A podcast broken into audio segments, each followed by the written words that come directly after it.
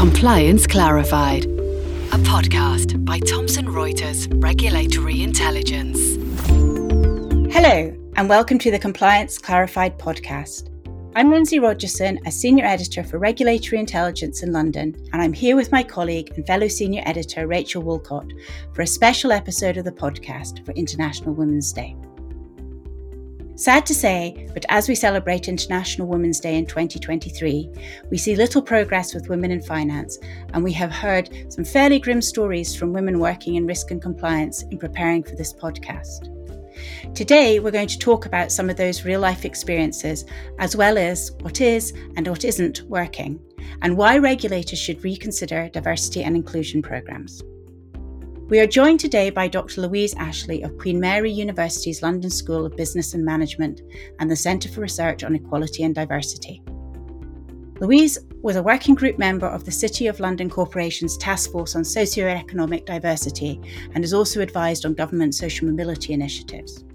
Louise has spent a decade researching diversity and inclusion programmes in the City of London. Her book, Highly Discriminating Why the City Isn't Fair and Diversity Doesn't Work, is based on interviews with more than 400 city leaders and workers. Welcome, Louise. So, to kick off, Rachel has been combing through the FCA register looking for women in SMF 4, 5, 16, and 17 roles. Rachel, please share what you have found and perhaps start with a recap on what jobs lie behind those SMF numbers. Hi, everybody. Uh, happy International Women's Day. So, SMF4 uh, in uh, UK financial services terms is the Chief Risk Officer, SMF5 is the Head of Internal Audit, SMF16 is the Head of Compliance, and SMF17 is uh, the Money Laundering Officer. So, I looked at 21 uh, banks on uh, the FCA register and their various uh, subsidiaries in asset management, securities dealing um, functions. And so it was a cohort of 127 uh, SMF 4, 5, 16, and 17s across these 21 brands. And what I found was that, to the surprise of no one, 70% of these roles were held by men. But what was a little more uh, surprising was that uh, some firms, such as Monzo, Nationwide Building Society, Morgan Stanley uh, International, and Bank of America, have no women in these SMF roles, in these four SMF roles. And that some banks have a very low representation of women in the in the these senior risk and compliance roles. Um, although there were some uh, outliers on the positive side, like Bank of New York Mellon and Metro Bank, they had, in some cases, 75% women in these roles. So that that is great. But this is only telling part of the story because what the FCA's gender diversity score shows is that of the authorized positions in UK financial services, only 17% of those roles are held by women. So what we have is slightly more uh, female represent- representation in these high ranking risk and compliance roles. But when it comes to financial services more broadly, there are very few women in authorized roles. And to top that off, uh, we spent some time uh, recently talking to women in risk and compliance roles and women from minority ethnic backgrounds. And they had some pretty hard to hear messages and stories about their experiences in uh, financial services and in risk and compliance. And this ranged from just like racist bullying, um, being undermined by uh, male senior managers, being publicly berated in front of colleagues, um, having their work undermined, and not being able to get their message across, you know, in terms of risk management policies and the things that they were supposed basically what they were brought in to do their job for in the first place um, when it came to embedding uh, risk management uh, policies uh, once they determined something sometimes it was taken out of their hands and you know changed and watered down and they thought that was wrong having said all that louise welcome and how does what I've just been talking about fit or not fit in with what you've been finding in your work?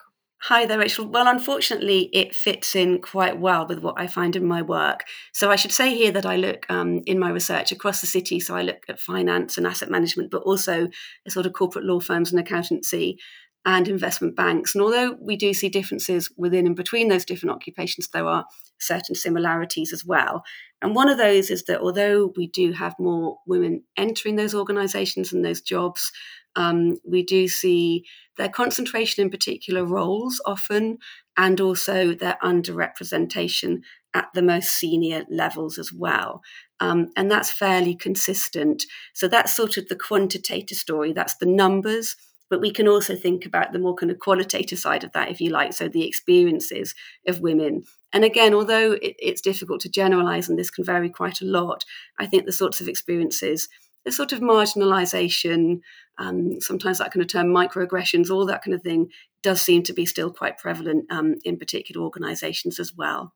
Yes, it does. And that's definitely what I found when I was speaking to women uh, in the run up to this uh, podcast and some Women's Day coverage that we're doing. I mean, we've talked about, and you talk about in your book, uh, how a lot of time, money, and effort has been spent on women in finance initiatives, D&I or diversity and inclusions, and how that's sort of under delivered so far. And led to many people questioning whether these targets are delivering in diversity of thought and, and cognitive uh, diversity. What, what, have you been finding when you've looked at some of these uh, gender and uh, diversity and inclusion programs? Yeah, so the first thing I would say is um, these kind of programs can be helpful. I think they're often really well intentioned, and there's an awful lot of people in the city and elsewhere who are putting a lot of effort um, into the sorts of changes that we would like to see. So I think it's really important to start by saying that. And I think those kind of programs can definitely draw attention to some of the issues, they can focus minds, and they do drive perhaps some sort of incremental change. One of the issues, though, that I try to address is that they don't always drive the sort of underlying cultural and structural changes to organizations, which would enable many more women to reach the very top jobs. And I suppose um, perhaps the less comfortable thing to say about this is that, in a sense, they're not really meant to. So, what I argue is that, to some extent, at least, these kind of these kind of programs are driven by by reputational concerns, if you like, and that can engender a fairly cosmetic response again that's not always um, it's not always deliberate or it's not strategic it's not always planned but it's also not that, that surprising because if the problem you're trying to solve is one primarily of reputation rather than for example underlying inequalities then it's quite likely to drive that more superficial effect. And i think we'll come on to that in more detail in a minute but what that can mean in practice is that although there's often an emphasis on diversity and on difference, what that means is in practice is that people um, are expected to assimilate to whatever the sort of dominant norm of organizations is. And that can be very difficult and quite exhausting a lot of the time. Yeah, and that also undermines the cognitive diversity piece that if you're absolutely assimilating people who are meant to be bringing diversity of thought to your firm, there's going to be no diversity of thought. Yeah. Lindsay, what about what you've been finding? Yeah, thanks, Rach. So I just want to share a couple of examples from conversations I've had in the in the last year. Um, and both actually show awareness from women in senior roles that um, there is an issue in terms of that getting that diversity of life experience and retaining that in a firm. So, one was a senior woman um, uh, talking at a conference, um, uh, and she said, you know, if you look at me, you think I'm diverse and I, I bring that diversity. But actually, if you look at my educational background, I'm not. I'm not that. I'm no different from um, you, you know, the traditional financial hire. Um, and the other one was um, a senior, again, a very senior woman talking about some work they had done at their firm um, to try and get the senior management to um, engage in it with uh, sort of this initiative that they had for um, to bring in people from less affluent uh, backgrounds.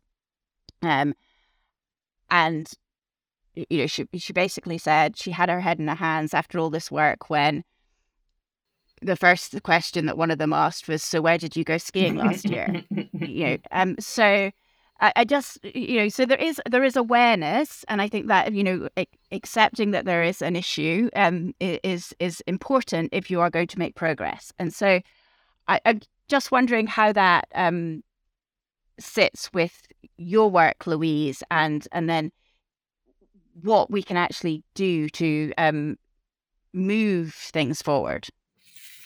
Yeah, so there's um there's a lot going on there, and this is this is clearly, I mean, it goes without saying, really, this is an incredibly complex issue with so many different factors feeding into it. And sometimes when we think about D&I, um, we call it what's known as a wicked problem. Um, so it's a problem that's really difficult to solve. Not everyone just know or agrees what the problem is, or even that there always is a problem. And that's definitely one of the issues or the difficulties that we have here. There's also something um, relating to your points, Lindsay, about professionalism, both sort of narrowly and broadly defined. And that is that um, professionalism is often quite closely associated with standardization. So the idea is within professionalism, if we are professional, we standardize around particular kind of rules and norms. And that can be really important in relation to our service to clients because standardization is reassuring. It reduces perceived risks on behalf of both the advisor and the person receiving the advice. Um, and we tend to be really concerned about risk here. I think risk, kind of individual and organisational, is really, really important. And we think, and when we think about who we appoint and who we, we, we promote, um, so kind of standardisation around particular norms, if you like, is a way of reducing um, perceived risks. Now, the notion there, the conceit, if you like, is that we have sort of only standardized around fairly neutral kind of rules of norms of behavior or ways of doing things. But what I'd also argue is that we sort of we've standardized around the body of the middle class white man, who is still even now seen as a sort of the norm for the city for finance and elsewhere. And anybody who kind of deviates from that norm is seen is in some sense um, has to work harder in a sense to prove their expertise, to prove their value, to prove their worth. And so we see those sorts of processes coming through, I think, very clearly in relation to sort of both appointments, but particularly promotion into those really senior roles. Can we talk about um, what you're what you're seeing in your interviews? What what actually happens when city firms, be they law firms or financial services firms, try to bring in people from ethnic minority backgrounds or from uh, lower income backgrounds? I, I think it would be helpful at this point, Rachel, just to share one of the um, one of the quotes that's in um, Louise's book, uh, which we'll put the link to in the show notes for anyone that is interested. Um, and it's by um, someone who you call Michelle. It's really quite, um, I think it speaks to the issue very well. What those people have been telling you about diversity is just the corporate crap that everybody vomits from their mouths. If you interviewed me before, I probably would have said all those things. But now that I've actually been in the bank and seen it, I kept saying to my friends over the summer, I have been sold dreams. It's really, really um, heart wrenching to to to read that. Yeah, people's expectations didn't act, meet up with the what actually happened. Yeah, I think it's probably go, it's useful to go back a step and perhaps contextualize that quote. So Michelle was somebody I interviewed, a young woman I interviewed who'd come through um, a kind of social mobility program that was designed um, to open access to um, top jobs in the city in finance and elsewhere. And these programs, I'm, I'm, a huge, I'm hugely supportive of them. They can be incredibly useful. But what tends to happen within them is that young people who come from underrepresented backgrounds, um, perhaps less advantaged backgrounds, they tend to get sold a narrative of merit.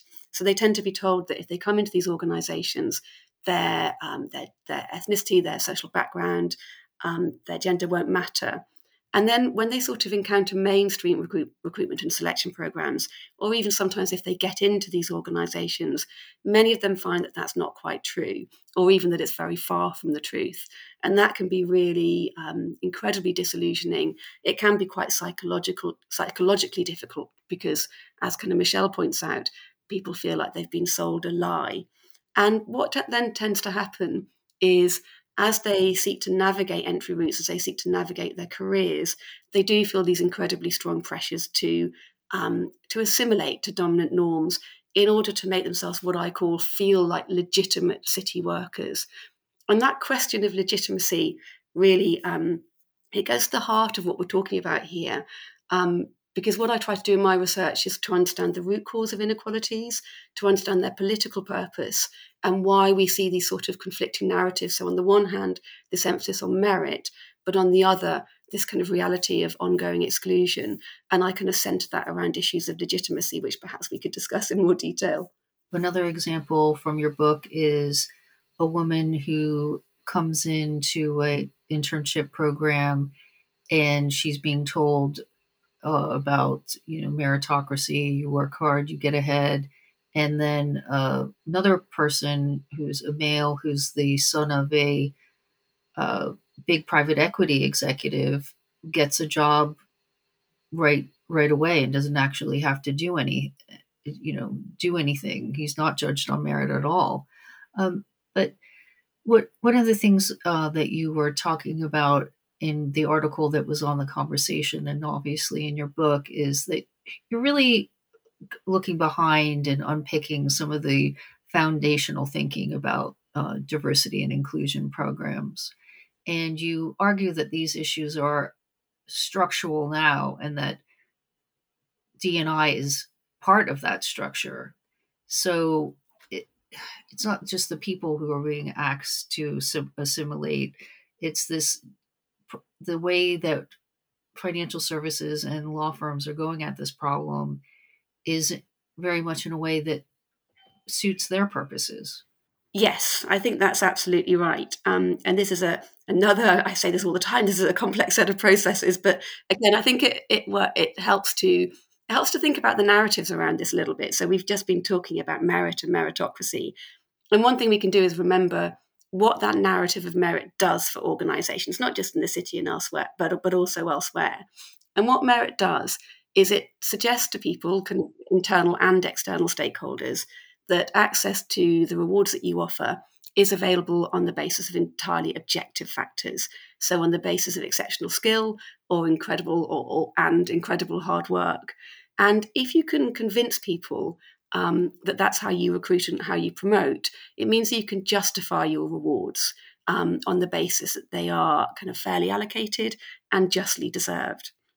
Now, that meritocratic narrative has been incredibly important for city firms over the last 30, 40 years um, as a means to justify what are often quite exceptional rewards. It's been really important that they are able to say, yep, these are, these are people are earning a lot of money, but they are able to, anybody can get these jobs on the basis of talent and skill. Now, that's been the narrative, as I say, but alongside that, what we've seen is these sort of ongoing exclusive um, recruitment and promotion techniques. And they offer, if you like, a different source of legitimacy. So that exclusivity offers organisations status. They're ways, in a way, um, exclusivity is a way to preserve or project the prestige or value of particular work. Um, and one way that we can do that to kind of, if we want to raise the status of our work, if you like, is to attach it to high status people. So, in other words, people with the highest status social identities um, in our society, that tends to be white middle class men, tend to lend their status to the work that they do. And so, jobs that are most associated with people who have those high status social identities tend to have the highest status. When they diversify, they tend to lose that status and that prestige. The perceived value of the work goes down. And we see that repeatedly um, when organizations or occupations feminize, I should say. Now, that's really important to your question. I know that was a rather long winded answer, but it's really important to your question because once we understand that, we understand that diversification comes with perceived risks. And then we start to understand a little better why it might be resisted. And one of the points I argue is that diversity and inclusion agendas tend to try and manage those competing demands, if you like. So they tend to do enough to help secure a meritocratic reputation, but not so much that they um, threaten to undermine status and profitability.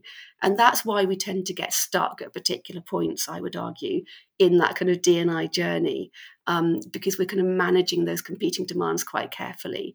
That happens in incredibly subtle ways, I should say. Again, it's not always deliberate, but I think it helps us to understand in more depth sort of the underlying purpose or function of D&I agendas, which in turn helps us understand why they don't work as well as we might hope. That's, that's really interesting, Louise. Thank you. I'm just wondering what conclusions you're, you came to um, in the course of your book and the uh, the course of a decade's worth of research. That how do, how do you change that underlying structural uh, problem that you're talking about? Yeah, thanks, Lisa. I mean, that's a really big question. And what I should say is that um, in my book, I tried to look at this on more than one level. So, in one sense, what I'm doing when I talk about why the city isn't fair, I'm talking about some wider questions. So, the kind of wider questions I'm looking at are the kind of rewards that are enjoyed by people at the very, very top of the city, the most kind of highly remunerated and those kind of top jobs. And those are significant in part because those sorts of rewards and the practices that go along with them probably drive wider inequalities in society, um, and they can therefore be quite problematic. And so I'm looking at, at, in the book overall about how those very exceptional rewards are justified. And my argument really there is that they are justified on the basis that they're meritocratic, that the people in those jobs are exceptionally talented and exceptionally hardworking. And I question that narrative. That's kind of one purpose of my book to kind of ask whether that's actually the case and whether people in these jobs are more talented or harder working than people in much lower paid roles. So that's kind of one side of the argument. But if we take that down to a more granular level to look at kind of why diversity isn't working, my argument really there is that, and, and this leads on to what we could do instead, is that we often kind of focus our efforts on the business case. So we argue that there's a business case for diversity um, in terms of kind of more productivity, more higher performance, better profitability. And of course, that's partly true, but it's not entirely true, as I've just tried to explain. There's also a business case against diversity and inclusion and in favour of the status quo. So, in other words, the market does not always drive equality, however much we like to think it does. And that's really significant um, for what we can do next. So, the kind of big conclusion from that is that really a voluntary diversity and inclusion agenda driven by a business case is very unlikely to drive the sort of structural change that would sort of drive meaningful change um, in terms of representation at the top. Um, it just can't do that. It's, it's, not it's not weighty or strong enough to do that at the moment. So therefore, if we do want to see those changes, um, we would need to think of sort of more collective actions perhaps stronger regulation, those sorts of more muscular interventions, if you like, that would drive a little bit more meaningful change, perhaps at a slightly faster pace. But of course, there is a significant question about whether people want to do that kind of thing, because some of those changes might, in fact, be quite costly. Yeah, that came out in a conversation I had recently. Um, the, woman I was speaking to, uh, who was working in financial services and risk and compliance said that she thought the regulator needed to be more forceful with diversity targets um, and lay out some rules and some fr- a framework to get more people from di- from different backgrounds and more women into financial services cut across the piece. She didn't think that it was going to happen just by these diversity and inclusion programs because you know having lived it and if this is what comes out in your work having lived the diversity inclusion program uh, she still found that she was being told point blank either by a recruiter or a head of hr that your talents were the same if not better as this man who we interviewed for the role but we're just more comfortable going with the man. And she wasn't really sure why how that could be the case and she did say that maybe people look at me and they think they can't trust me or like you say they think they're taking a risk hiring somebody that doesn't look like them which seems ridiculous. Um, but it also kind of puts paid to this um, kind of this thing that you also bring up, which is this um, phony war for talent and making it seem like you have to have all these super special skills to get ahead in the city. Yeah, absolutely, and and and of course sometimes you do. So I, you know, I'm not I'm not suggesting that's not the case. I think on the trust thing, um, something really important there is that we we tend to think that we can, or maybe we do. Sometimes we think that we can generate trust um, based on kind of what we know. So if we have the credentials or the qualifications, that will be sufficient to convince people of our authority or our expertise. But sociologically, what we also know is that expertise and knowledge is read off our social identity as well. So, again, in very, very crude terms, um, white middle class men have been vested with more authority as a result of historical stereotypes over many decades.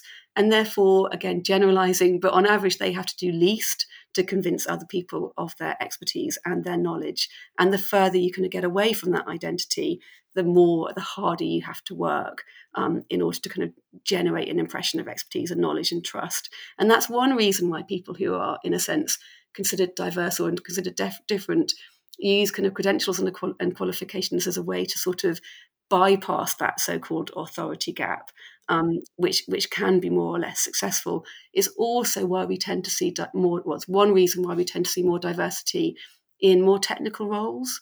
Um, so in, in the city, on average, in more technical roles where performance can be more objectively measured, we tend to see more tolerance for diversity um, on the basis of social background, ethnicity, perhaps gender. And the more subjective the knowledge base becomes, um, the more kind of that conforming with that dominant norm becomes important um, because in those instances identity can be used as a proxy for expertise. So that's one of the reasons why we start to see differences between different jobs in the city and at different levels of seniority. That's super interesting. That is really interesting and hopefully something that the regulators will take on board. Obviously, they are still working on their program, which Rachel and I have reported on. Um, they're uh, looking at how they would measure diversity uh, and including socioeconomic diversity, um, you know, and barriers to um, diversity in, in all forms. Um, and so that's quite interesting, you know, the objective measures and maybe they should look at, you know, the areas in um, in banks in you know in asset managers where there is more um, diversity and uh, you know as you say the technical roles and then seek to have some read across i think you know that would uh, be an interesting piece of work um, to do. It seems like there's a, a difference between what you know so what you know in some roles can put you in good stead and push you forward hopefully. But when it comes to roles where it might be who you know like sales or uh, wealth management, for example, uh, some of the traditional characteristics would be more valued. Lindsay, you were talking earlier about some positive messages. What, what do you think are some positive messages to take away? I think, um, really, as you know, as I alluded, the fact that there is does seem to be self awareness in certain senior leaders that this is a there is an issue, and as Louise said, you know, that we, we shouldn't chuck the baby out with the bathwater. You know, these programs, especially the ones that uh, go into inner city schools, etc., and show a path that way. You know, I think they are, as Louise demonstrates, they are good at getting people in the door. It's how you don't lead to the disillusionment that Michelle uh, describes and others describe in in in Louise's book it's it's it's how you do that and you know and as louise has just pointed out you know maybe objective measurements in performance um, and remuneration uh, is is actually a, you know a good way a good place to start so mm. yeah i think this has been a fascinating fascinating discussion um, louise and we just want to throw it over to you to have the last word before we say thank you um, to if you could pick one thing, and I know this is a very unfair question, but if you could pick one thing to say to the regulators uh, on this subject, what what would it be? Oh gosh, that's a very, very difficult question. But I think from my point of view, I would really encourage regulators to open up the conversations a bit. I think sometimes, as I've mentioned, when we talk about diversity and inclusion, we don't really get the discussion of the root cause of inequalities, partly because those discussions are really, really difficult and challenging to have. But if we don't do that, we end up sort of slightly missing the point. So I think it's really important to move from what I call in my book a sort of position of institutionalized dishonesty to one in which we're more prepared to discuss what I call more radical truths around D&I. Because I think around this time, it's, it's probably when we start need to start changing the conversation a little bit in order to start moving forward again. Thank you, Louise, for taking the time to speak with us today. I think this is going to bring a lot of uh, new thought and context to the D&I conversation as well as uh, some thing to reflect upon on International Women's Day, which to state the obvious is that we've got a lot of work to do. So thank you again. And that's the conclusion of another episode of Compliance Clarified. Please uh, check out the show notes for links to uh, the article Louise wrote in the conversation, the title of her book, and some special coverage that Lindsay and I have prepared for International Women's Day. Thanks. Compliance Clarified, a podcast by Thomson Reuters Regulatory Intelligence.